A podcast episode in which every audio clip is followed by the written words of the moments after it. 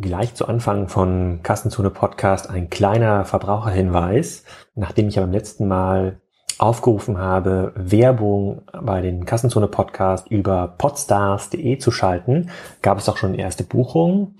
Und zwar ist es die Firma Casper.com, das gehypte Matratzen-Startup aus den USA, die versuchen, den Zwischenhandel auszuschalten und hochwertige Matratzen direkt an den Endkunden zu verkaufen.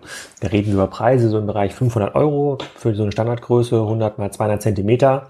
Und in den letzten Testberichten hat die Matratze auch relativ gut abgeschnitten.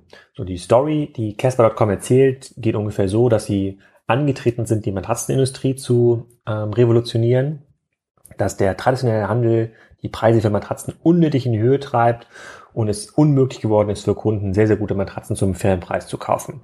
Auf Casper.com soll das alles anders werden. Höhere Transparenz, kein Zwischenhandel, schnelle Lieferung, 100 Tage Rückgaberecht und natürlich Made in Germany.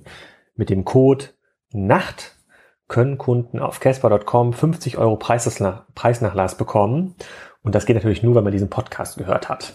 Also damit auch in Zukunft ganz, ganz, ganz, ganz viele spannende Firmen bei diesem Podcast eine Anzeige schalten, schaut jetzt mal rein bei Casper.com und überlegt euch, ob ihr nicht vielleicht eine neue Matratze braucht. So, jetzt geht's aber zum richtigen Podcast.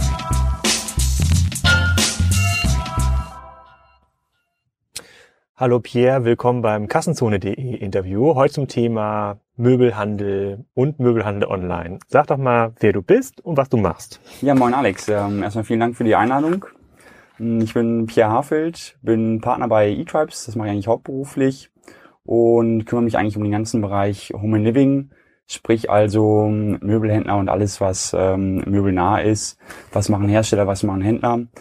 Bin nebenbei aber auch ähm, Beirat von Unternehmen wie zum Beispiel ähm, Nui Studio, ist noch ein sehr kleines Startup. Ähm, die betreue ich aber zum Beispiel in Fragen, wie können die ein Modell aufbauen, bin Speaker auf Konferenzen, wenn es zum Thema Möbel, Home Living geht und betreue eigentlich immer so diese Schnittstelle klassische Möbelhändler, Möbelhersteller und äh, Möbel-E-Commerce, alles was neu ist, was Startups sind, ähm, zum Thema ähm, Möbel online.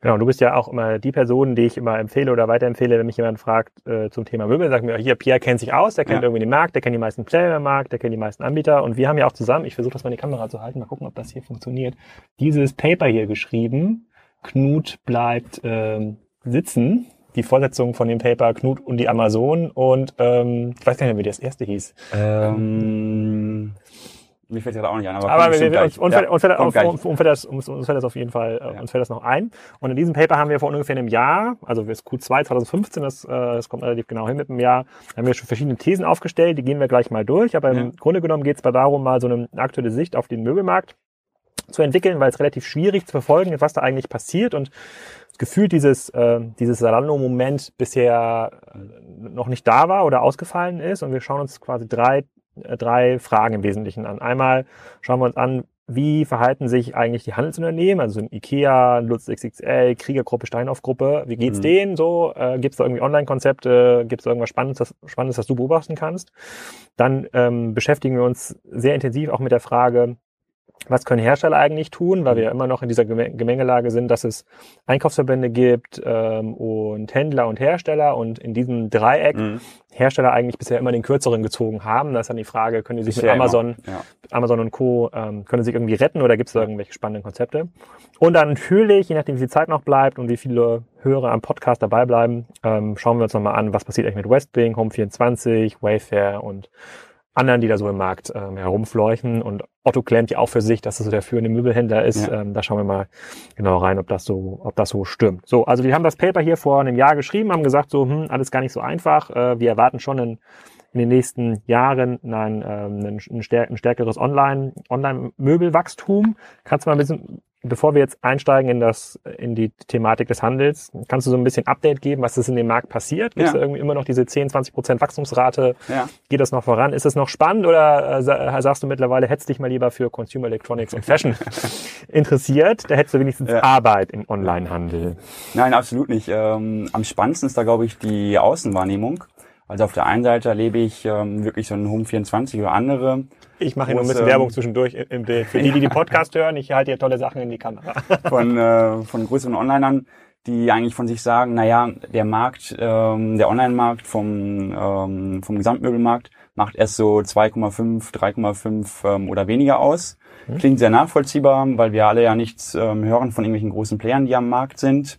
Und man so natürlich auch begründen kann, naja, ist noch Riesenpotenzial im Markt und da passiert noch richtig was. Hm. Ich glaube, dass das mittlerweile ein bisschen anders ist, weil was viele nicht äh, wahrnehmen, was ich jetzt äh, mehr und mehr auch in den Gesprächen mitbekomme, hm. egal ob es jetzt mit ähm, Herstellern ist oder ob es mit äh, Online-Pure-Playern ist, was gar nicht in diese ganzen Berechnungen mit einfließt, also wie groß ist der Markt eigentlich, was wird aus dem Ausland importiert nach Deutschland. Also ich ähm, erlebe zum einen Hersteller, ähm, die wirklich ähm, komplett auf ähm, Sourcing aus dem Ausland setzen. Mhm. Und dann hast du aber auch ähm, viele Pure-Player, die gar nicht im Inland einkaufen, die wirklich nur auf reine ähm, Asien-Importe, Südamerika-Importe und Co. setzen. Okay, aber, glaube, aber nur, nur kurz zum Verständnis. Ja. Also da geht es quasi nicht um Einkauf von Endkunden äh, im Ausland, sondern die Zahlen werden deshalb nicht erfasst, weil ein Pure Player wie, keine Ahnung, 123möbel.de, weiß ja. nicht, ob es den gibt, 123möbel.de kauft nicht mehr bei dem Hersteller aus Delmenhorst, ja. sondern er kauft direkt aus Frankreich oder China höchst, ja. äh, äh, wahrscheinlich und diese Zahlen gehen gar nicht mehr in die Statistiken ein. Genau, richtig. Aber auch äh, einmal das, dann aber auch ähm, ausländische Modelle, ich sag mal wie, wie Wayfair und Co., die glaube ich in Deutschland gar nicht äh, mitgezählt werden, weil was wird immer gezählt? Das ähm, muss ich mir kurz notieren. Möbel, Onlinehandel, Dunkelziffer. Das ist ein ganz spannender Faktor. Ja. ja. ähm, weil was wird eigentlich gezählt? Es wird eigentlich immer geguckt, ja die Großen wie Otto am Markt oder andere, wie viel haben die vor fünf Jahren online verkauft äh, mhm. versus stationär oder stationär ja nicht, ähm, sondern übers ähm, ähm, Kataloggeschäft mhm. und wie viel machen die heute davon? Und ich denke, dass es eine riesen Dunkelziffer gibt und dass der ähm, Anteil ähm, E-Commerce im Möbelmarkt äh, wesentlich höher ist, als wir eigentlich ähm, annehmen. Aber wesentlich würdest du sagen, doppelt so hoch, dreimal so hoch, äh, aber also, signifikant. Signifikant höher. Okay, also das Sicherlich nicht bei 2,5 oder 3 Prozent, ich denke das nicht. Vor allem, was man auch noch bedenken muss, wenn Verbundgruppen zum Beispiel ähm, Wachstum melden, dann meistens nur durch ähm, Zukäufe von anderen Mitgliedern. Mhm. Aber wenn man mit den Händlern spricht vor Ort, also wenn man wirklich in die Möbelhäuser reingeht, was ich auch ähm, öfters mache und ähm, mhm. gerne mache, ist es ganz spannend zu sehen, die Flächen sind leer. Also wenn sie voll sind, dann ähm, samstags. Ja, ist einfach super Service für die Kunden, die dann da sind, ne? Ja, ja. sollte man meinen. Ja, okay, aber dann, ähm, dann lass uns mal einsteigen in diese, in, die, in den ersten Teil der, ja. der, der konkreten Fragen, die sich, ähm, mit denen sich der Handel beschäftigen muss. Ich meine, wir sehen ja immer noch, überall in Deutschland entstehen noch äh, große Boxen, sozusagen mhm. die Krieger, Kriegergruppe baut hier und da nochmal was, äh, Lutz XXL baut. Familie Seifert. Äh, genau, Seif alle bauen noch ja. ähm, die großen Häuser. Ähm, zum einen kann ich mir ja das erklären, dass es sicherlich noch eine Konsolidierungsbewegung gibt aus mhm. dem aus dem stationären Handel, dass so das kleine mittelgroße Möbelhaus mit 1000 bis 5000 Quadratmeter aus dem Markt mhm. ausscheidet, insbesondere in den äh, in den kleinen und ja. Mittel, in den Mittelstädten und noch die großen Boxen übrig bleiben. Aber ähm, die der Gesamtumsatz im Möbelhandel steigt ja nicht. So, das dürfte ja auf jeden Fall zu einer geringen Flächenproduktivität führen mhm. der, ähm, der großen Häuser. Du bist jetzt ja mit verschiedenen Leuten aus dem Bereich im, im Gespräch. Orientieren die sich da mittlerweile stärker online? Weil das war vor zwei, drei Jahren, als ich angefangen habe, mich mit dem Markt zu beschäftigen, mhm. noch gar nicht der Fall. Ne? Das war, also da war online sozusagen nice to know, aber es gab eigentlich nie so ja. radikale Konzepte, um sich, um diesen Online-Umsatz, den Amazon und andere für sich anfangen zu claimen, ja. irgendwie zu bekommen. Gibt es da irgendwas oder ist es immer noch diese klassische Brick-and-Mortar-Fokussierung? Also ich finde es spannend, wie eigentlich die Schere da auseinandergeht. Du hast auf der einen Seite hast du die großen Player wie Roller zum Beispiel, die richtig Gas geben die gerade im Discount-Bereich online super stark vertreten sind. Aber auch über roller.de dann? Über roller.de. Mhm aber auch so ein ähm, Poco ähm, von der Steinhoff-Gruppe. Mhm.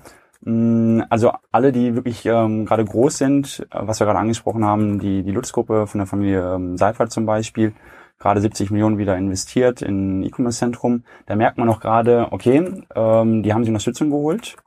Die haben sich oft Unterstützung von ehemaligen Pure-Playern geholt, ähm, haben sie eingekauft und geben da jetzt richtig Gas. Und aber, aber, aber Gas im Sinne von, wollen die wirklich so Pure Play Online Umsätze für sich claimen oder ist immer von dieser Perspektive, wie bekomme ich mehr Umsatz auf meine Fläche? Weil äh, mhm. nehmen wir mal das Beispiel, was jetzt durch die Presse gegangen ist, ähm, äh, die Lutz-Gruppe oder Lutz XXL, die jetzt 70 Millionen in Lager investieren. Das mhm. da investieren sie jetzt ja nicht in ist Ware, sondern es ist einfach ja. nur erstmal Infrastruktur. Ja. So 70 Millionen, ich glaube 150.000 Quadratmeter so ein großes Möbelhaus hat 50.000 Quadratmeter, also mhm. müssten 150.000 Quadratmeter Logistikfläche, wo mhm. man ja übereinander stapeln kann. Ja. Das ist schon eine Menge Holz. Ich hatte letztens auf der äh, Lutz XXL-Seite geguckt, da waren irgendwie 60.000 SKUs, also 60.000 mhm. Angebote, 20.000 sofort lieferbar. Mhm. So. Sagen wir jetzt mal optimistisch und sagen, ähm, so ein großes Lager dürfte dazu führen, dass ich einen viel, viel größeren Bestand sofort lieferbar habe. Mhm. Vielleicht komme ich sogar 50.000 sofort lieferbare ähm, Produkte. Weiß ich nicht, das ist meine ja. Hoffnung. Ähm, dann könnte man ja anfangen, tatsächlich diese Seite ganz anders zu betreiben und müsste das nicht mehr so stark in Abhängigkeit stellen zu, der, äh, zu, den, zu den stationären Filialen. Aber ist das wirklich der Trigger für diese Online-Investments oder für das Investment jetzt in so ein großes Lager? Ja, was man nicht vergessen darf, äh, das Investment, was in die Lager gesteckt wird, ähm, ist ja auch immer noch gut für den stationären Handel. Also der stationäre Handel, ähm, wenn du jetzt äh, das Beispiel Lutz nimmst, mhm. die profitieren ja auch davon, dass sie ihre Infrastruktur weiter ausbauen und damit auch den stationären Kunden äh, besser beliefern können. Also es ist kein reines Online-Investment. Aber ich glaube, ähm, dass... Ah, okay. Das heißt, wenn irgendwas im, La im Laden nicht verfügbar ist und der Kunde dann sagt, ich möchte aber diese Sofa in grün haben, können Sie mir das nach Hause schicken, dann wäre das Lager auch dafür da. Genau, richtig. Hm, okay. Also es wird kein reines ähm, Online-Investment sein, mhm. äh, beziehungsweise ähm, nur für den Online-Möbelhandel ähm, da sein. Ne? Okay, aber gut, dann aber nochmal zurück zu der Frage. Ähm, wenn jetzt Poco und ähm, Roller da investieren oder, oder irgendwie Gas geben. Was heißt das denn operativ? Also was tun Sie denn anders als bis vor ein, zwei Jahren? Mhm. Also was äh, auf jeden Fall anders tun, ist sich ähm, Know-how ähm, reinzuholen. Äh, wenn du jetzt das ähm, dänische Bettenlager zum Beispiel anguckst, ähm, mhm. haben sich Online-Know-how reingeholt. Wenn du die Steinhoff-Gruppe ähm, anguckst, die haben sich Online-Know-how reingeholt. Mit ähm, ehemaligen Pure-Playern oder so? Die genau, ähm, der Gunnar von Avandeo, ähm, äh, Burkhardt, der ist ja jetzt bei, bei Steinhoff und ja. ich glaube, dass die ähm, alle extrem gute Arbeit machen und sich ähm, das Know-how jetzt extern reinholen. Weil wie war es vor zwei Jahren, als wir das erste Mal miteinander gesprochen haben? Da hat man eigentlich intern jemanden beauftragt von den größten Häusern oder von der Verbundgruppe. Lieber ähm, Mitarbeiter XY, du kümmerst dich jetzt im Online-Bereich und machst das. Hm. So, und, ähm, haben sie auch gemacht. Haben sie auch gemacht, genau. und da jetzt ähm, auf externes Know-how zu setzen, sich ähm, mehr und mehr Know-how reinzuholen, ist, glaube ich, sehr vernünftig. Ähm, der Markus Siegmann zum Beispiel, da war ja letzte Woche die Meldung, ähm, ist jetzt bei einer großen holländischen ähm, ähm, Firma. Ein Matratzenkonsortium. Genau, äh, Matratzenkonsortium, wenn man so will, oder hauptsächlich Matratzen und Betten kümmern sich darum. Das merkt man ganz klar am Markt, dass jetzt mehr und mehr ähm, externes Know-how reingeholt wird. Was ich aber da... Aber was können die denn machen? Also kann jemand wie Burkhard oder Markus, können die dort kümmern, müssen sich wahrscheinlich erstmal um die Basics kümmern, ne? Sozusagen mhm. Webseite neu, so ein bisschen Online-Marketing-Know-how, einkaufen, insourcen im Wesentlichen, ja, mehr Budget dafür freistellen, diese ganze Metrik, also mhm. was kostet eine Kundenakquise online äh, versus stationär ja. einführen und wenn Sie Glück haben, sparen Sie sich diesen ganzen Multichannel äh, äh Click und Collect Quatsch. Ja, das würde ich Ihnen wünschen. Ja, Glaube ich nicht, dass das so ja. ist. Ich glaube sozusagen, dass die, dass diese Möbelhäuser noch drin sind. Aber ähm, aber ist das so? Also können die sich um genau diese Sachen kümmern?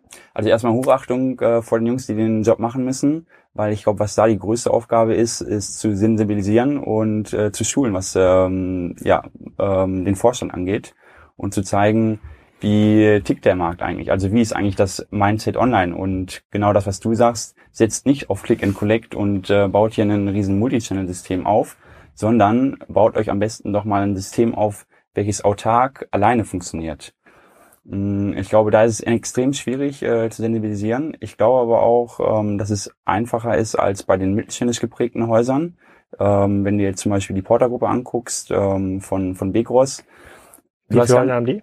Ähm, kann ich dir jetzt gerade nicht sagen, muss ich nochmal nachgucken. Also drei, vier, ne? Drei, vier große. Nee, die haben äh, wesentlich mehr, ich denke, ähm, 15 oder so. Müsste 15? Ich, müsste ich selber Von noch mal, großen? Müsste ich selber nochmal nachgucken. Ich prüfe das ja, hier parallel. Prüfe das ja. mal. Mhm. Ähm, die Zahlen hab die haben das ja bestimmt auf ihrer Website ganz stolz. Äh. ganz sicher. ja, was du da merkst, ähm, bei diesen mittelständisch geprägten ähm, Konsortien, dass da E-Commerce wirklich nur als kleine Stelle angesehen wird und als einzelner Kanal, den man mal ausstellen kann. Und da haben die E-Commerce Manager aus ähm, meiner Sicht ähm, eine total schwierige Aufgabe, weil sie keine Chance, keine Schnitte haben gegen den Vorstand und immer nur als kleines Rädchen am Wagen angesehen werden. 22 Möbelhäuser 22 so, ja, gut, Und das ist, mittelständisch, aber das ist mittelständisch, aus ja, deiner Sicht? Gehört für mich noch zu äh, Mittelstand. Ja, so ein Möbelhaus, was macht das denn? So ein 40.000 Quadratmeter Möbelhaus macht doch bestimmt 30 Millionen im Jahr? Teilweise sogar mehr. Teilweise 40 Millionen. 30 Millionen. Hm, okay, großer Mittelstand. Okay, das ist also noch der Mittelstand. Und bei Porter reicht das quasi nicht. Also meistens wird es runtergerechnet auf die Quadratmeter-Zahlen. Ähm, wie hoch ist die Quadratmeter-Produktivität? Ähm, Genau. Okay, und bei denen, ja. also im Vergleich, also ein Steinhoff als Konzern ja. oder auch äh, die, sozusagen die Krieger ist ja nochmal deutlich größer und auch, mhm. und auch Lutz, die dann im Milliardenbereich mhm. ähm, Umsätze schieben, da sagst du, ist die Bereitschaft eine andere als jetzt bei Porter, die E-Commerce immer noch so, dass es die Website mit einem Bestellbutton ähm, sehen? Definitiv. Äh, die Bereitschaft ist auf jeden Fall da. Das ist das, was ich wahrnehme am Markt. Und äh, wenn du jetzt zum Beispiel auch mal Stellenausschreibungen anguckst, die probieren da wirklich gerade auch ähm, haben, viel Infrastruktur reinzustecken. Auf jeden Fall auch ein Was Shop. Ich aber viel, viel spannender finde, ist ähm, der Spruch, den ähm, Gerrit Heinemann auch mal äh, benutzt hat. Ähm, der passt für den, ich sag mal, kleineren Mittelstand im Möbelhandel perfekt. Ähm, naja, wasch mir den Pelz, aber mach mich nicht nass. Mhm. Das erlebe ich immer wieder in Gesprächen, dass mich ein Händler einlädt, äh, ich mit denen spreche und ähm, mir dann am Ende gesagt wird, naja, ähm, aber Sie müssen mir schon sagen, ganz genau, was mache ich dann für Umsätze, wenn ich äh, Betrag X investiere. Ja. Und ich glaube. Und was sagst du dann, wenn ich, wenn du das gefragt wirst heute ja, in deinen Beratungsprojekten? Das äh, kann selbst ich nicht sagen. Ähm, das ist extrem schwierig zu prognostizieren. Ich glaube, da geht es eher darum, dass ja auch das, was du immer sagst, ähm, Timing und auch mal am Markt ähm, da zu sein, ein Momentum zu erzeugen und nicht in seiner alten ähm, Vorstellung ähm, festzustecken. Hm. hm. Okay, aber die, ähm, siehst du denn, also dann würdest du sagen, sowas wie Roller, Poco, das ist jetzt vom rein vom Vorgehen, ist das jetzt State of the Art im Möbelbereich? Wenn man das jetzt vergleicht mit dem Consumer Electronics Handel, ist es ja. ja immer noch Jahre, Lichtjahre ja, ähm, hin, hin, hinter, ja. hinterher. Und meine, wir hatten ja auch in der Möbelstudie, ähm, die ich gleich nochmal in die Kamera halten werde, hatten wir auch gesagt, ähm, wir glauben, dass es so einen Durchbruch geben kann im Möbel-Online-Handel, wenn diese, wenn diese drei wesentlichen Erfolgsfaktoren im Online-Geschäft, Angebot, Preis und Verfügbarkeit, mal von einem Anbieter wirklich äh, konzentriert ähm, angeboten werden können. Und heute haben wir online das Thema Preis ist schwierig, weil sozusagen insbesondere die äh, klassischen Händler versuchen sich ja mit diesen Fake-Eigenmarken mhm. sozusagen dieser Preistransparenz zu entziehen, was erstmal schlau ist, aber ja. äh, grundsätzlich äh, können, gehen, nehmen wir erstmal positiv an, das Thema Preis ist irgendwie lösbar oder ist, ist, ist gelöst. Dann ähm, das Thema Angebot ähm, ist, glaube ich, soweit fein. Ich glaube, mhm. auf allen großen Seiten gibt es genug Sofas äh, ja. und Sessel und Betten und Einbauschränke ähm, zur Verfügung. Und dann bleibt noch das Thema Verfügbarkeit, wo die meisten Anbieter, insbesondere bei den Großmöbeln, sehr schlecht sind. Ja. So von den 60 20.000 verfügbaren Produkten bei bei Lutz ist das meiste ja so Kleinstgedöns, ja, irgendwelche Accessoires, irgendwelche Beistelltische, ja, einfach zu mhm. lagern, mhm. einfach zu produzieren, einfach auf Halde, aber alle mhm. dieses Thema Großmöbel, Betten, Kastenmöbel ähm, wird ja immer immer noch on demand produziert mit so sechs bis acht Wochen ähm, Lieferzeit. Und ähm, da ist ja meine These auf jeden Fall, wenn das jemand schafft, alles verfügbar online zu stellen. Mhm. Das schafft ja noch nicht mal ein Home24 oder andere. Wollte ich gerade sagen, Dann, also selbst äh, die großen ähm, wie Made.com oder Home24 ähm, schaffen das nicht. Genau. Ich habe ähm, mir letztens die Infrastruktur von ähm, Made ähm, mal ganz genau angeguckt mhm. und die verschicken zum Beispiel europaweit alles aus zwei Logistikzentren. Einmal haben die eins in England und einmal eins aus Frankreich und von da distribuieren sie dann die einzelnen Länder rein. Ähm, was ja okay ist, aber müssen die was, produzieren vorher? Ähm, nee, aber die ähm, setzen rein auf Asien-Import und das dauert natürlich eine Zeit lang, ähm, bis mhm. sie da die welches gefüllt haben. Und im Endeffekt hast du dann auch nicht viel bessere Lieferzeiten als im stationären Handel. Nur welche Modelle da interessant sind, sind Modelle wie Töko zum Beispiel aus, äh, aus Polen, die auch sehr stark hier am, ähm, am deutschen Markt sind. Die, oder du hast jetzt ähm, Mix zum Beispiel beim letzten Mal ähm, genommen. Ja. Modelle, die wirklich sagen, naja, wir probieren eigentlich. Für die, für die Hörer MYCS. Ja, keiner weiß, wie man es ausspricht. Äh, MyCS oder Mix. Ähm, ja. Ich sage jetzt äh, neuerdings immer Mix. Das ist auch der, der die Idee, ja? oder? Okay. Ja, ich glaube, weil man sich das zusammen mixen kann. Ach so, okay. Doch, ich glaube, das ist die Idee. Ja, dann ist ja, es bei mir noch nicht angekommen. Christoph, ich muss auch Christoph ja, fragen, aber ja. ich glaube, das war die Idee. Ja. Ja. Mhm. ja, aber das sind Modelle, die für mich ganz spannend sind, weil äh, die Jungs ähm, sich sagen, naja gut, ähm, wir bauen eigentlich ein Baukastenprinzip. Wir wissen, es gibt ganz viele Standardteile, die wir vorproduzieren können mhm. und alles, was irgendwie individualisierbar ist, ähm, schieben wir dann in die Fertigung rein. Mhm. Ähm, man muss natürlich ehrlicherweise auch sagen, dass das ganz andere Mengen sind noch ähm, als bei den, bei den großen Herstellern. Okay, aber glaubst du denn, also Lutz hat ja gesagt, diese 70 Millionen in dieses, ähm, dieses Zentrum oder dieses Lager, mhm. ähm, das soll jetzt bis 2018 investiert werden, mhm. also ist jetzt zwei Jahre Bauzeit. Was man nicht vergessen darf ähm, bei den 70 Millionen, die bauen nicht nur das Lager ähm, auf, sondern vor Ort bauen die auch ihr E-Commerce-Zentrum auf. Also Erfurt, ja. Ja, also wenn jemand dahin will. Ähm, ja, ich komme daher. Also ich äh, ganz, ganz tolle Stadt. Ähm, aber ich bin mir nicht ganz sicher, ob das schlau ist, sozusagen das E-Commerce-Zentrum dahin zu setzen. Ja. Aber okay, gehen wir mal davon aus, dass ja. sozusagen das ein total boomt und da gibt's ja auch eine Uni und das ja. scheint ja immer so, der, scheint ja immer so ein bisschen der, das Kriterium und, zu sein. Äh, ja, da junge Leute, die haben bestimmt Ahnung. Und Berlin ist sowieso total. Ähm, ist ja auch nicht weit weg im Zweifel. Ne? Ja gut, aber aber die 70 Millionen, ja, die bauen da noch ein bisschen ihr, ihr ein bisschen Bürokrams, habe ich auch gelesen auf. Ähm, glaubst du, das reicht? Glaubst du, das reicht, um ähm, da irgendwie auf Halte zu produzieren und dann auch mit neueren Online-Konzepten? Das muss ja noch nicht mal diese Lutz-Shop sein. Das können ja auch andere Konzepte sein. Also können mhm. ja auch anfangen, mit anderen Marken das zu bauen. Äh, ähm, um das zu durchbrechen, also erlebt man, könnte das so ein bisschen dieser Anfang vom Salando-Effekt sein im Möbelhandel? Mhm, Glaube ich im Moment noch nicht dran. Weil also Einzelfaktoren, ähm, die für mich ähm, sehr wichtig sind, das ist meistens so ein kleines Unternehmerproblem dass sich die Person nicht von ihrer ähm, Marke lösen können. Klar kann ich es auf der einen Seite verstehen, wenn du jetzt eine Marke wie XXL Lutz hast, mhm. dann ähm, kannst du die natürlich super nutzen, um zu bewerben. Hast da sicherlich auch ein paar Effekte dabei. Gerade wenn du TV-Spendings ähm, zum Beispiel mhm. noch leisten kannst, mhm. was die kleineren nicht können. Aber ganz oft hieß es bei Sigmüller zum Beispiel, haben mit daheim.de angefangen, für mich auch ein guter Ansatz gewesen, ähm, dass du sagst, naja, ich baue mir eine neue Marke auf, die eigentlich entkoppelt ist von meiner stationären Marke. Vor einem Jahr oder so war das, ne? Haben die das irgendwie groß gelauncht? Ähm, ich glaube, ich sogar schon länger her. Hm. Und ähm, auf einmal gehst du wieder einen Schritt zurück und sagst daheim.de bei Sigmüller. Also eigentlich der gute Ansatz, den du hattest, zu sagen, naja, ich baue mir jetzt was externes auf, ähm, welches alleine für sich läuft, welches entkoppelt ist von den stationären Marken, die ich habe, von den stationären Preisen, die ich habe, schießt auf einmal wieder in den Wind und machst einen Rückschritt. Wie groß ist Sigmüller? Aus dem Mittelständler aus deiner Sicht? Ja, kann ich dir aber gar nicht sagen, ähm, wie viel Umsätze. Aber was war denn die Motivation, sowas wie daheim.de zu machen, anstatt äh, die Segmüller-Seite? Oh Gott, wie sieht die denn aus?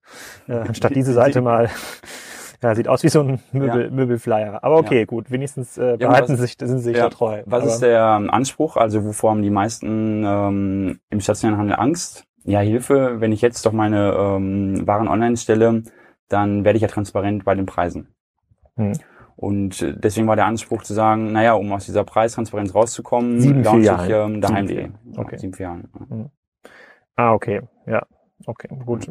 Aber so wie ich, ja, und dann gibt's auch noch Megastore, den Mitnahmemarkt. Okay, da scheint es noch so ein paar strategische Probleme zu geben, bevor man da diesen Online-Business ja. ähm, erfolgreich sein kann. Okay, das also da siehst du, da ist so ein bisschen die Heritage das Problem. Also die sehen das auch so eine, auch die Eigentümerfamilie von Lutz sieht das quasi nicht wie so eine Portfolio-Investment, sondern ja. sagen sich, wir müssen eigentlich aus dieser, wir müssen ja. diese Marke stärken, wir müssen den extrem starken und tollen Wert der Lutz-Marke in die Online-Welt transportieren. Ja, das, ist, ja alles besser. das ist immer der Ansatz und da packe ich mir eigentlich immer wieder so ein bisschen an, an den Kopf.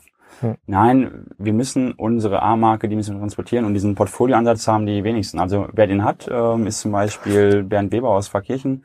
Der hat sich bei ähm, Garten und Freizeit ähm, eingekauft und das ist für mich zum Beispiel ein gangbarer Weg zu sagen, naja, ich sehe es erstmal als Portfoliogedanke. Was macht er sonst noch, erstmal, außer Garten und Freizeit?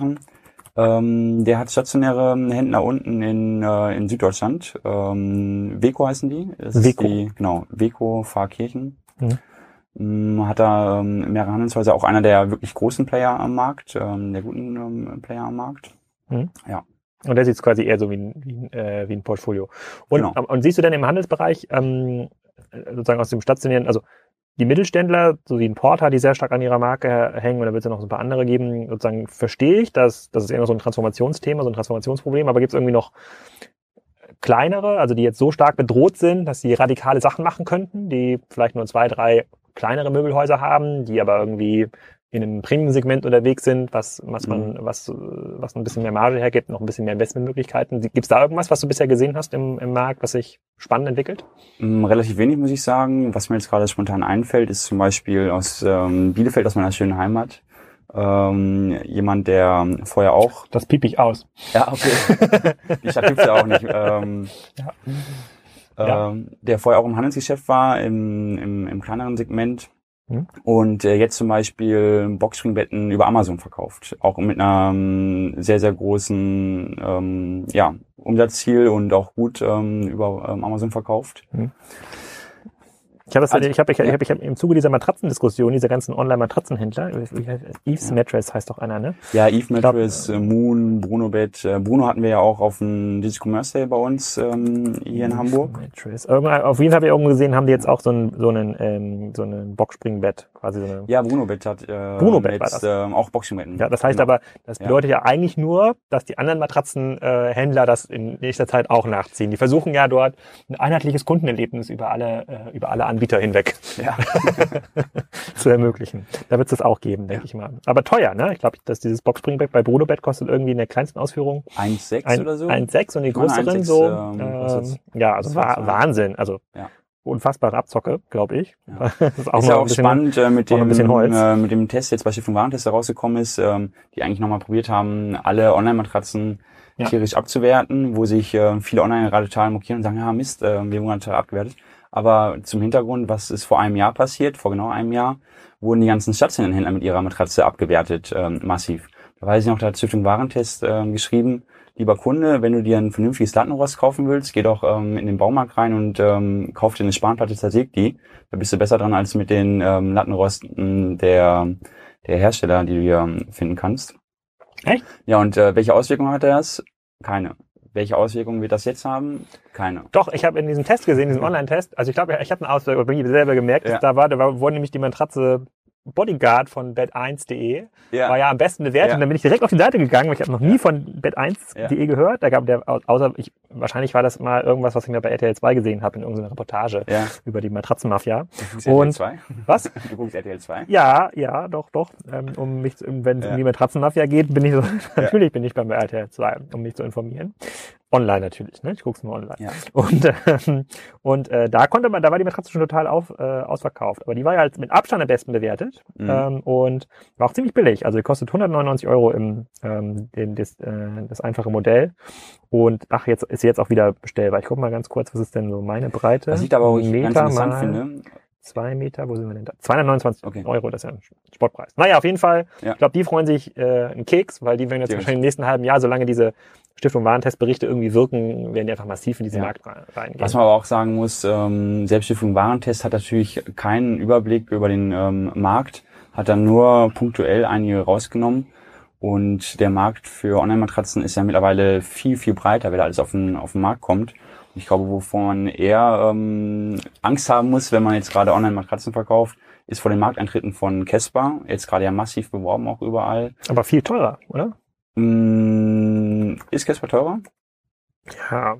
Ja. Ich guck mal ganz kurz bei Casper. Ja, oder Taft Needle zum Beispiel auch. Also wenn. Äh, also jetzt hätte ich ja. mal geguckt, also ein Meter mal zwei Meter für diese Bodyguard-Matratze kosten 229 Euro. Ja. Also ein Schnapper. Ne? Ich glaube, ja. ich habe die letzte Matratze vom dänischen Bettenhaus, aber beste Modell, was es gab natürlich, ähm, aber 50% äh, Rabatt beim ja. Kauf von zwei Matratzen, habe ich natürlich gleich zwei gekauft. Ja. Ähm, habe ich, glaube ich, 600 Euro bezahlt. Insofern Und 100% diesen, Rabatt, wenn du drei kaufst, ja? was, weiß ich nicht, dass das, das Rabattschild war schon so groß, das war gar nicht mehr, das konnte man gar nicht mehr ja. äh, machen. Ich guck mal bei Casper, was das irgendwie kostet, aber ich glaube, das ist echt, die waren alle so um die 400, 500, glaube ich. Wo du gerade Rabatt sagst, fällt mir ein, das ist ja auch ein äh, Grundproblem der, ähm, der stationären, diese Rabattitis. Also 500. 1 Meter 500. mal 2 Meter 500. Das ist schon... Okay. Hm doppelt so teuer wie die Bodyguard-Matratze. Aber gut, ja. wenn, wenn du Venture Capital finanziertes Geschäftsmodell bist, musst du irgendwie auch ein bisschen Fantasie in den Margen erzeugen. Das schon, äh, das kann ich schon verstehen. Ja. Aber nee, nee, jetzt habe ich diesen Testbericht mit der Bodyguard-Matratze, das heißt, die nächste, die kaufe ich auf jeden Fall da. Da müsstest du mal einen Testbericht schreiben, äh, wie die ähm, Bodyguard-Matratze ist. Ja, die ist super. Die ist super. okay. Cool, also im Handelsbereich, also außer dass sozusagen da aus äh, ähm, irgendwo im fernen Süddeutschland in Baden-Württemberg jemand sich an dem einen oder anderen Modell beteiligt im Sinne einer Finanzholding, ist jetzt nicht so viel Licht am Ende des Tunnels und diese 70 nee. Millionen Investment von Lutz ist auch erstmal so ja. äh, äh, im Sinne des äh, Omnichannel Gesamtservice-Gedanken und nicht auf nicht aus Sicht des, äh, wie können wir mal Amazon Home 24 und andere ja. angreifen und, ähm, und schlagen. Oh, das ist eine, also eine spannende ähm, Sichtweise. Dann würde ich mal weitergehen in, in sozusagen in unseren zweiten Frageteil. Ja, warte, bevor du in den Ach zweiten so. Frageteil gehst, ja. fällt mir noch äh, was ein, was ich nämlich sehr spannend finde. Wenn wir uns solche Modelle angucken, dann äh, wird ja meistens diskutiert, ja, was muss ich machen, Preisverfügbarkeit, ähm, ähm, Angebot, ne? Mhm. Und die Modelle, die eigentlich ähm, fernab dieses Streams liegen, also was wie ähm, Monokeen als, äh, als Shopping-Club, ähm, mhm. auch sehr stark im Möbelbereich mittlerweile, oder aber auch so ein, so 99 Shares, das sind für mich die Modelle, die total spannend werden zukünftig auf dem Markt. Und was total vergessen wird. Aber dann dein Shares ist vertikal, oder? Bitte? Das ist auch vertikal. Das ist, die verkaufen ihren eigenen Kram. Nee, die verkaufen keinen ähm, eigenen Kram, ähm, sondern ähm, 99 Shares bindet ja die einzelnen Händler an, die online verkaufen und ähm, stellt die dann zur Verfügung durch die ähm, Innenarchitekten, Innendesigner, die dann den Raum ähm, fertig machen. Ne? Hm. Aber klar, wenn du willst, ist es eher ein vertikales ja, Modell gut, und hat natürlich auch noch eine riesen Ausbauchance noch ähm, vertikal. Leitet sich ja so ein bisschen von Haus ab, ne? Ja. Mit diesem, ja. wie können wir eigentlich eine Plattform werden für Designer ja. und, und, Einrichtungen. Aber was man schon festhalten muss, also im klassischen Handelsbereich stationär passiert nicht so viel. Das heißt, wir werden auf Sicht wahrscheinlich noch in den nächsten Jahren diese ganz, ganz klassischen Investments sehen in mhm. Brick and Mortar, irgendwo ja. mit Flächen ausgeschrieben. Da kann man sich dann über die Banken sagen 95 Prozent äh, ähm, Fremdkapital äh, besorgen, komplett ja. risikofrei, ohne Zins. Also kann von 40.000 auf 60.000 Quadratmeter vergrößern.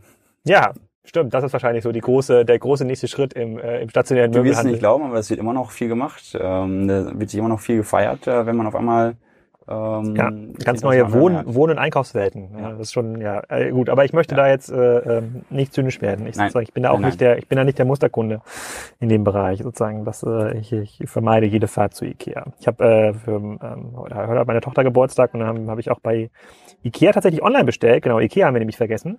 Und ähm, irgendwie so einen, kleinen Tisch und äh, Hocker zum Malen und äh, so ein Kram, im Summe irgendwie 100 Euro und das ist immer noch nicht Amazon-Niveau, aber Ikea sagt, solange das in diese Standardbox passt bei DHL, ja, mhm. ich glaube 1,20 Meter mal, keine Ahnung, 60, ähm, kriegst du es für 6,90 Euro ja. nach Hause. Ja, das ist super. Also, für den Preis setze ich mich auf jeden Fall nicht ins Auto und fahre zu Ikea und hole das irgendwie selber. Hat super geklappt. Und bis mhm. vor kurzer Zeit war das ja immer noch dieser relativ hoher Preis ähm, mhm. in, in diese Lieferung. Also auch dort wird's ähm, online freundlicher, sozusagen für Leute wie mich, die einfach keinen Bock haben, in diesen Laden, äh, in diesen Laden zu fahren. Und ähm, wenn man da jetzt nicht unbedingt wohnt und diese, äh, wie heißen diese komischen Sachen bei Ikea, die man essen kann, diese Köttböller? Köttböller. Oder werden sie nicht als Köttböller ausgeschrieben? Äh, ja, kann, kann sein. Dann, also, äh, für mich ist ja. auf jeden Fall nichts. Aber ähm, ich bin ja trotzdem gerne Kunde, weil die, weil die gute Möbel verkaufen zum fairen Preis.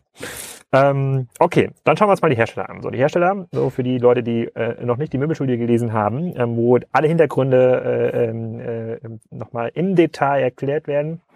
Die Hersteller befinden sich in einer, äh, so ein bisschen in einer, in einem Dilemma. Ja, die Hersteller, ja. es gibt relativ viele Hersteller in Deutschland, es werden viele Möbel auch in Deutschland produziert, mhm. äh, wissen vielleicht viele gar nicht. Ähm, ähm, gefühlt irgendwie das meiste rund um Paderborn. So. Ostwestfalen. Ja, ganz, so ganz große, ja. ja. wenn man nichts kann, macht man Holz. Und ähm, die ähm, und die Hersteller sind ja anders als im klassischen Fashion- und Computerelektronikmarkt, treten eigentlich kaum über echte Marken auf. Mhm da mag der eine oder andere widersprechen, aber eigentlich gibt es keine bekannten Möbelmarken. eigentlich sind 80 Prozent äh, hm. No-Name und ähm, nur im Premium-Segment, wenn du jetzt ja, den Wolf Benz hast oder klar, andere. Wolf Benz, Vitra, andere, aber auch da, äh, also ganz, ganz enger Bereich. So im klassischen, diese Hersteller beliefern halt die verschiedenen, die verschiedenen Händler, mhm. aber nicht direkt, sondern über Einkaufsverbände. Ne? Genau. Sozusagen auch die großen Händler wie so ein Porter sind ja. eigentlich Einkaufsverbänden angeschlossen, die ja. machen dann die Preise mit denen aus und kreieren dann äh, so virtuelle Marken, die aber nicht dafür da sind, um den Kunden irgendwie Markenerlebnis zu bieten, sondern einfach nur um die Preistransparenz mhm.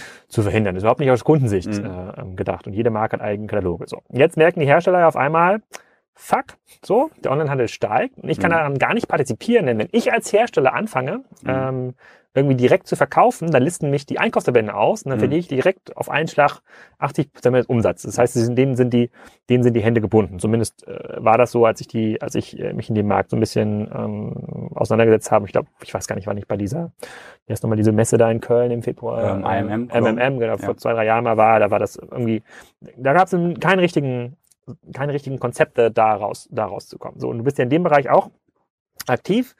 Sag mal, hat sich da was verändert? Da verändert sich gerade am meisten. Das kann ich schon mal vorweg sagen. Aha, ja. Mhm. Erzähl mal was, was, Muss was passiert aber da? auch unterschiedliche ähm, Seiten Wahrscheinlich darfst du die meisten Konzepte gar nicht verraten, die da passieren. Hier um ja, also ich habe ganz spannende Konzepte, die gerade auch wirklich ähm, umgesetzt werden ja. ähm, bei uns. Bei Kassensohn ähm, heißt es immer, der EMV hört mit. Ja. ja. Nein, du hast auf der einen Seite hast du ähm, Hersteller, die ähm, jetzt leider mit dem Rücken zur Wand stehen. Die sagen, mhm. ja Mist, ähm, ich habe jetzt gemerkt, ich habe so die letzten Jahre habe ich mich total abhängig gemacht vom stationären Handel, habe mit denen vielleicht sogar Exklusivmodelle gemacht, ähm, bin rein über die Verbundgruppen gegangen und jetzt nimmt die ähm, ja, Frequenz in den Häusern ab. Ich werde teilweise auch nicht mehr so viel von den einzelnen Händlern ähm, eingelistet. Die stehen im Rücken an der Wand. Die haben also gerade kaum Möglichkeiten. Die sagen, die würden ganz gerne was machen. Die sind jetzt gerade auch bereit dazu, ähm, Gas zu geben, sind auch bereit, sich komplett zu ähm, wandeln, haben aber die finanziellen Mittel nicht.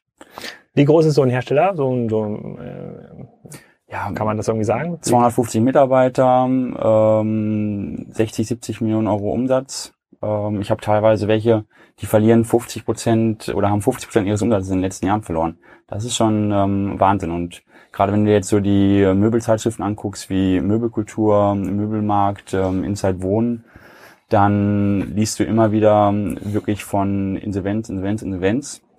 Und auch gerade bei denen ist es so, dass sie oft ähm, ihre Produktionsstandorte in Deutschland ähm, schließen und komplett äh, ins Ausland gehen mit, äh, mit Fremdfertigung.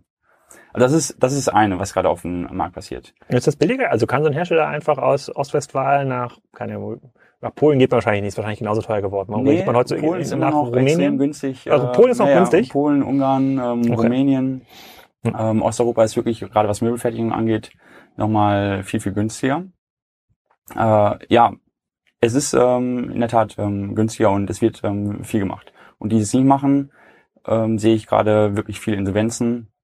Du kannst äh, tagtäglich die, die Zeitschrift aufschlagen. Also ist ja alles nur noch Print, ne? also online haben wir nicht, ne? ähm, siehst du ganz viele Insolvenzen. Aber das ist die eine Seite, das ist ja nur, nur ein Teil. Da sehe ich aber auch totale Bereitschaft und ähm, Hersteller, die sagen, ich möchte was machen, ich ähm, weiß aber nicht, wie soll ich es machen, was kann ich machen.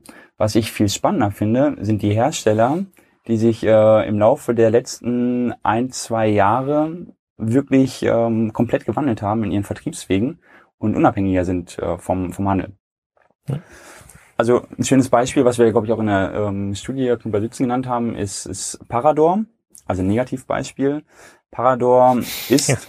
ist ähm, eigentlich ja aus, aus Markensicht schon, schon eine wahrnehmbare Marke für einen Parkettbodenbereich, also für, für Bodenbelege. Ja, ganz, hatten, toll, ganz tolles Paket. Wollten wir jetzt auch kaufen, waren uns aber zu teuer.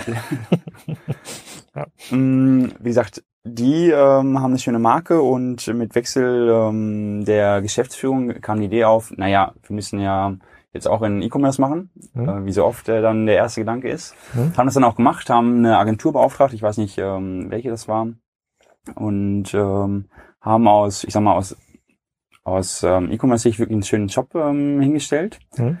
Aber es hat keine Woche gedauert, dann war der Shop wieder offline weil die Verbundgruppen dann ähm, gesagt haben, naja, Parador, willst du dir wirklich ähm, nicht nochmal überlegen, ob du wirklich online verkaufen willst? Und wenn du online verkaufst, dann könntest du Probleme haben mit, ähm, mit den Verbundgruppen, sprich also Auslistung und äh, Riesenumsatzeinbußen. Mhm. Also nicht weit genug gedacht und ähm, nach einer Woche war das äh, Modell wieder abgeschaltet. Ja. Aber wie gesagt, das ist nur ein ähm, kurzes Negativbeispiel. Äh, viel spannender sind ja die, die positiven Beispiele. Ich habe gerade mehrere Gespräche mit, äh, mit Herstellern, denen es mittlerweile gelungen ist, sich unabhängig zu machen vom stationären Handel. Die große Anteile entweder ähm, über ähm, Online-Pure-Player verkaufen. Ähm, mit so wie Home24 oder für Westwing produzieren. Genau, richtig, andere. für mhm. andere. Mhm. Ähm, oder aber auch zum Beispiel über Amazon und Co. verkaufen, über Marktplätze. Mhm. Sich anbinden an, an Otto und Co. Also verschiedenste Wege nehmen. Ähm, die haben es wirklich geschafft, sich ähm, jetzt mehr und mehr unabhängig zu machen. Und was ich jetzt äh, spannend finde, ist eigentlich die Aussage von diesen Herstellern. Naja, wir wollen uns schon überlegen, wie machen wir zukünftig weiter und wie stellen wir uns auf. Weil ganz ehrlich, mit den stationären Händlern und den Verbundgruppen machen wir am ähm, wenigsten Profit und haben die größten Schwierigkeiten. Hm. Sprich also, wenn du mit einer Verbundgruppe zusammenarbeitest, ähm, musst du Sondermodelle herstellen, du hast äh, Werbekostenzuschüsse, die du ähm, ähm, geben musst. ja, aber das ist doch nur im Sinne der Hersteller, damit ja. auch die Ware beworben werden ja. kann. Die No-Name-Marke, dass sie ja. beworben wird. Ja, und die teuren Verbundgruppenbüros äh, in irgendeiner Form finanziert werden, müssen ja auch. Ja, muss das ja bezahlen. So teuer sind die Verbundgruppen ähm, gar nicht ähm, in ihrer Unterhaltung. Aber klar, äh, lässt sich natürlich darüber streiten, ob man jetzt wirklich äh, ein No-Name-Produkt ähm, bewerben muss oder nicht. Aber auf jeden Fall ähm, ist da die Aussage, ja, mit den Verbundgruppen und den stationären Händlern habe ich eigentlich den meisten Aufwand und mittlerweile auch den geringsten Deckungsbeitrag gegenüber Amazon, egal ob jetzt als ähm, Vendor-Account oder als Marketplace-Account oder ähm, Pure Player. Mhm. Ja, und ähm, was ich da gerade ähm, immer wieder mitbekomme, ist die Frage, naja, wie können wir einsteigen, was können wir machen? Und da sind auch viele bereit zu sagen, ja, ich ähm, gründe jetzt eine neue Marke, baue eine neue Marke auf. Könnt ihr das vielleicht machen? Könnt ihr eine neue Marke für uns aufbauen und die in den Markt reinbringen? Weil die wissen, die haben. Also eine Marke wie, keine Ahnung, ähm, damals Avandeo oder Caspars oder Bruno. Also ist auf dem, auf dem Niveau schon oder mehr auf dem Niveau, wie Verbundgruppen Eigenmarken gebaut haben? Mm, ja, das ist ja die Schwierigkeit, Verbundgruppen Eigenmarken. Das ähm, sehen viele als äh, Marken an, sind aus meiner Sicht aber absolut ähm, keine Marken und spielen auch online keine Relevanz. Es geht wirklich darum, ähm, reine Produktmarken für den Onlinehandel zu schaffen. Hm. Ja, und was da ganz schön ist, wenn wir wieder zu den ähm, drei Varianten kommen, Preis, Verfügbarkeit, ähm, Warenangebot, wo die Hersteller wirklich ich kann ja mal, ich kann ja mal hier, wir haben ja schon ein bisschen den Europamöbelverbund gedisst. Ja. Ich guck mal, ich bin gerade hier auf der Seite.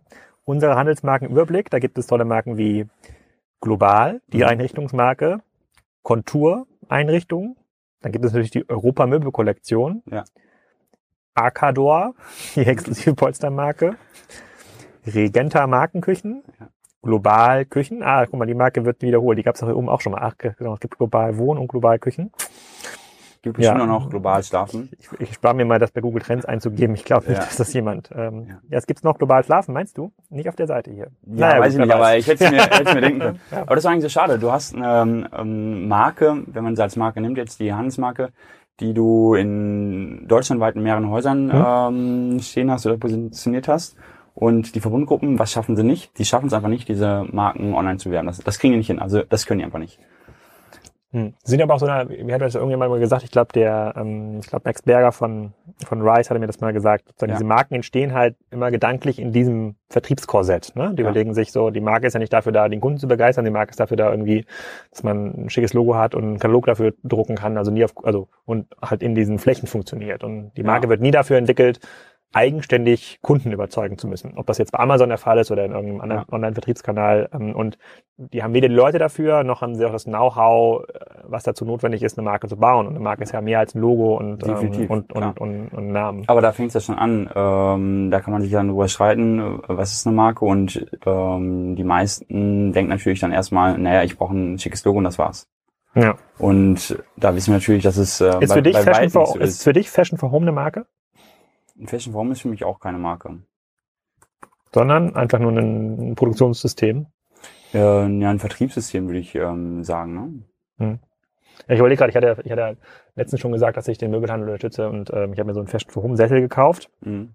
Aber in der Tat ähm, nehme ich Fashion for Home als sozusagen Handelsplatz wahr. Und ich, ich kann ja sagen, der Sessel ist ich kann gar nicht sagen, das ist ein Fashion for Home Sessel, sondern der Sessel ist mhm. von Fashion for Home. Ja. Und bei, ich meine, bei Vitra oder bei, bei, bei den ganzen, beim Launch Chair sagt man das ja anders. Also das ist ein Launch Chair, ne? ja. produziert von Vitra. Ja. das, ja, also das, das fällt den Marken immer noch ein bisschen schwer. Okay, aber es fällt auch den Onlinern nicht ganz einfach. Ja, da, aber da muss ich nochmal ähm, recht geben gerade zu, zu dem Argument, was du ähm, gerade gesagt hast.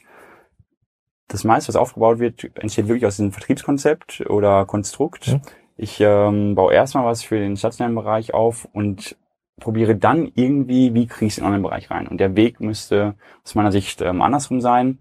Ich müsste eine Produktmarke aufbauen, äh, rein für den anderen Bereich und dann schauen, wie kann ich es auch in den ähm, stationären Handel reinbringen. Könnte man das denn genauso machen, wie, wie wir das mal so ein bisschen äh, promoten mit dem Thema irgendwie Anker oder Kawaii? Könnte man bei Amazon eine Möbelmarke aufbauen? Also eine Sesselmarke zum Beispiel, mhm. ähm, die dann irgendwie populär ist. Genauso wie bei Matratzen eigentlich. Ne? Ja. Ich hatte auch im Interview mit, ähm, mit äh, Philipp Westermeier gesagt äh, zum Thema Castbites, ich würde gar keine eigene Webseite mehr aufbauen, sondern es reicht vollkommen, das bei Amazon zu, mhm. ähm, ähm zu vertreiben. Auch die Seite von Bodyguard, diese Bodyguard-Matratze, kann man sich eigentlich sparen. Das kann man einfach ja. direkt bei Amazon ähm, einstellen zum Aufbau und dann später dann die eigenen Seiten noch dazu ähm, bauen. Wäre das, wäre das möglich aus deiner Sicht im Möbelbereich? Oder siehst du sowas auch bei den Herstellern? Wir sind immer noch im Herstellerblock. Also ich glaube, dass es ähm, schwieriger ist als bei den Impulskäufen. Also wenn du jetzt eine Cavallo hast, ist es ja eher ein äh, Impulskauf. Bei den Möbeln setzt sich ja langfristig auch mit dem ähm, Kauf auseinander. Nein, ich bin mir ganz sicher, dass die Cavallo-Kunden sich äh, wochenlang mit dem Kauf der besten Handyhülle für ihr iPhone auseinandersetzen. Ja, ähm, würde Jörg sagen. Ich, also das ist ja dann auch oft eine Frage, die ich bekomme. Ja, was sollen wir jetzt machen? Ähm, wenn wir im Online-Bereich sind, sollen wir jetzt auf die Marke setzen oder auf die Bewertung? Ähm, machen wir das, was äh, der Herr Graf sagt oder was, was Sie sagen? Das ist dann oft äh, so die hm. Frage, die kommt, weil du ja auch zu Recht sagst, ähm, sehen wir in anderen Bereichen, naja, es reicht ja eigentlich ähm, erstmal Bewertung, Bewertung, Bewertung. Du musst ein geiles Produkt haben, Product Rocks. Ja. Dann am besten FBA, ähm, wenn es geht mit dem ähm, Produkt. Und, ähm, wo, wo wir wieder beim Thema äh, Produktionslogistik äh, genau, sind. Ja. ja. Hm. Was, äh, also FBA ähm, ist immer noch äh, extrem schwierig ähm, in, in dem Bereich. Hm. Ähm, kenne da keinen, der das wirklich gut macht. Die meisten arbeiten da mit externen Dienstleistern zusammen, hm. die da meistens auch, auch besser sind, gerade noch was den größeren Bereich angeht. Ne? Hm. Ähm, aber was, was ich glaube mm, und was man nicht vergessen darf, das eine schließt das andere ja nicht aus. Ich glaube, es ist ganz gut, wenn du eine vernünftige, vernünftige Basis hast äh, eine vernünftige Markenbasis äh, dir aufbaust. Mhm. Dann hauptsächlich ähm, auf, auf Bewertungen und Co-Sets, also Amazon wirklich ähm, antestest. Da gibt's auch ähm, schöne Beispiele, gerade im Boxspringbetten-Bereich, hatte ich ja am Anfang, glaube ich, des Interviews mal gesagt, mhm. ähm, welche die teilweise 500 Boxspringbetten im Monat äh, über Amazon verkaufen. Also, und sich wirklich denken, so, ist schon eine ähm, ganz gute Nummer. Da muss ein stationärer Händler... In welchem Preisbereich? Äh, unter dem Preisbereich. Also das muss man natürlich dazu sagen, ne? 1000 bis 1500 Euro und, ähm, das ist für ähm, dich der untere Preisbereich für ein Boxspringbett? Das wäre für mich der untere Preisbereich. Echt? Ja. Was wäre denn für dich Was der untere? Preisbereich? Keine Ahnung, 400. Okay. Plus, plus Matratze, also vielleicht 600. Okay. Aber ich bitte dich, ein Boxspringbett, was ist da so eine Taschenfederkernmatratze und ein bisschen Gestell, bezogenes Bestell. Das kann nicht so teuer sein. Ja, also für mich wäre 1000 Euro schon, schon so der untere Bereich, aber klar, ist natürlich dann immer die, die Wahrnehmung, die man, die man selber hat. Ne? Ja. Ähm, ja, wo waren wir nicht stehen Alex? Ähm, Immer noch bei den Herstellern. Also ob das, ja. ob das, ob diese Amazon-Strategie, ob man das machen kann bei den, ähm, ja. für so, für, also ich, ich überlege mir halt, wenn, wenn ich dann, wenn ich irgendwo im, bei, bei der Born meine, meine Möbel von Manufaktur habe, klar, mir fehlt jetzt ähm, habe ich jetzt auch niemanden, der jetzt Amazon beherrscht, aber das lässt sich relativ einfach lernen. Ja. Könnte ich dann anfangen, Polstermöbel zu produzieren oder ich würde anfangen, ja. was, was, was funktioniert heute schon gut bei Amazon? Ja. Wo gibt es vielleicht noch nicht so viel Wettbewerb? Ja. Wo kann ich mit meinem Boxspringbett oder mit meiner, mit meinem Sessel oder was immer der gut kann? Das kann ja auch irgendwie so ein, irgendwie so ein, irgendwie so ein Massivholzkram sein. Äh, wo kann ich da rein und produziere so zwei, drei äh, Produkte und versucht die ja. wirklich hart zu treiben. Das kann ein Couchtisch sein, das kann irgendwelche Be Nachtschränkchen sein, das kann auch eine Kommode sein, die einfach nur mhm. massiv beworben wird in dem Bereich, weil, weil ich es nämlich nicht glaube, also sozusagen das online glaube ich schon anders funktioniert ist, man braucht halt diese massive Auswahl gar nicht. Das sieht man jetzt auch bei den Matratzenunternehmen. Ne? Sozusagen diese, äh, ja. also die haben alle eine Matratze in nur verschiedenen Größen ja. und ich glaube halt, dass man auch, dass man wahrscheinlich es schaffen kann, ähm, sozusagen eine sehr, sehr, einen, einen sehr, sehr dominanten Sessel durchzusetzen oder sehr, sehr dominante äh, Kommode ähm, in verschiedenen Farben, die man irgendwie konfigurieren kann, also ähnlich, ähnlich wie Mix. Mhm. Äh, und in dem Bereich würde ich halt ganz, ganz, ganz, ganz stark pushen. Da stehen sich viele Hersteller selbst im Weg. Das sind ähm, ja wirklich ähm, Fachexperten, also erstmal wirklich hochachten davor, was die für ein Produkt-Know-how haben. Mhm. Das ist extrem gut. Aber es spielt ähm, hinter für den Kunden keine Rolle, ob ich da jetzt ähm, 250 Taschenfederkerne drin habe oder 300 oder 350 das ist ähm, aus Kundensicht total egal. Und es ist auch total egal, ob meine Feder zum Umschlag. Ähm, ich guck mal kurz bei der, Bruno Bett, wie viele Taschenfedern. Der, der Rückenlehne, was das für ein, für ein Beschlag ist, das interessiert den Kunden nicht. Also das ist so meine Wahrnehmung. Und jetzt zurück zu deiner Frage. Ähm, genau. Und das könnte es funktionieren, ja oder nein? Die Frage stellt sich nicht. Es funktioniert. Also das ist eigentlich das, was wir im Moment extrem viel machen. Ähm, wirklich ähm, neue Herstellermarken auf Amazon zu positionieren und äh, dort zu vermarkten. Das funktioniert wirklich wunderbar. Meistens scheitert es dann ähm, wieder an dem Know-how-Leck, weil was erlebe ich? Das Bruno, äh, ja. das Bruno Box Springbett hat 255 ähm, Tonnen Taschenfedern, 7 Zonen Tonnen Taschenfedern pro Quadratmeter. Okay. Also bei, oh, schon eine ganze Menge. Ne? Ja. Mhm. Ja, und das ist dann wieder das, das größte Problem, äh, was wir im Moment sehen. Ähm, viele Hersteller, die uns ähm, dann anrufen und sagen, ja, ähm, Amazon funktioniert bei uns nicht. Wir gucken uns das dann an. Ja, warum funktioniert Amazon nicht? Weil sie die Produkte einfach eingestellt haben und nichts gemacht haben. Ach, das äh, reicht nicht. Das, das reicht, so mehr reicht nicht. Und so. ähm, da sehen wir wirklich, dass so mit, ähm, wenn wir das dann uns wirklich angucken, ähm, die Produktdarstellung optimieren, dass das ähm, sehr, sehr gut geht bei Amazon gerade. Und selbst Amazon ist da total hinterher. Ähm, ich rufen ähm, gerade in den letzten Wochen ähm, ganz viele Hersteller an und sagen, ja, Pierre, ähm, mich hat Amazon jetzt kontaktiert. Die würden ganz gerne meine Produkte ähm, auf Amazon verkaufen. Soll ich es machen, soll ich es nicht machen? Ja. Ähm, also die sind da total. Aus welchem Grund würde ein Hersteller das nicht machen? Aus welchem Grund einer das nicht machen sollte? Die meisten machen es nicht, weil sie noch Angst haben vor dem stationären Handel. Hm. Und nicht in der Lage sind, ähm, eine weitere Marke aufzubauen. Das ist ja der Punkt, wo wir dann ins Spiel kommen. Amazon möchte dich eigentlich äh, aufnehmen, meistens dann als äh, Vendor-Programm. Und was würden sie vertreiben? Die würden eine A-Marke vertreiben. Also, wenn du XY heißt und Amazon vertreibt die, hast du ein Riesenproblem mit dem stationären Handel. Mhm. Äh, Amazon ist aber auch nicht in der Lage zu sagen, naja, wir bauen jetzt eine Marke auf, ähm, eine Zweitmarke und vertreiben die für dich. Und da kommen wir dann ähm, oft ins Spiel, weil wir sagen, naja, wir nehmen das für dich in die Hand. Ähm, wir vertreiben dich auch nicht als Vendor, sondern als Marketplace-Account und bauen eine neue Marke auf, ähm, die dann über Amazon vertrieben wird. Ja, sehr spannend. Ähm, wenn ich so ein bisschen auf die Zeit schaue, ich glaube, wir, ja. wir haben noch mindestens eine Stunde Blog äh, vor uns zum Thema ja. ähm, zum Thema Online Pure Player, Amazon und Co. Ich würde mal vorschlagen, wir verschieben das einfach in den zweiten Podcast, weil wir haben jetzt ja schon eine Stunde über die Hersteller, ähm, die Hersteller geschnackt. Die müssen wir in den nächsten zwei Wochen mal hinter, hinterher schieben. Ähm, aber es, es, bleibt sehr, es bleibt sehr spannend. Auf jeden Fall wird es dann wahrscheinlich mal ein Update und Update unserer Knutbleibt-Studie geben. Ja. Vielen Dank, Pierre, für ja. deine Zeit hier in unserem kleinen Kabuff zum Zuhören. Ich hoffe, der Sound ist gut. Ja, ist gut warm geworden jetzt. Ja, ist gut warm geworden, das stimmt so. Und dann äh, sehen wir uns, denke ich, mal in den nächsten Tagen wieder für sozusagen den zweiten Teil, äh, was passiert denn mit dem Online-Möbelhandel. So machen wir es. Danke. Danke, Alex.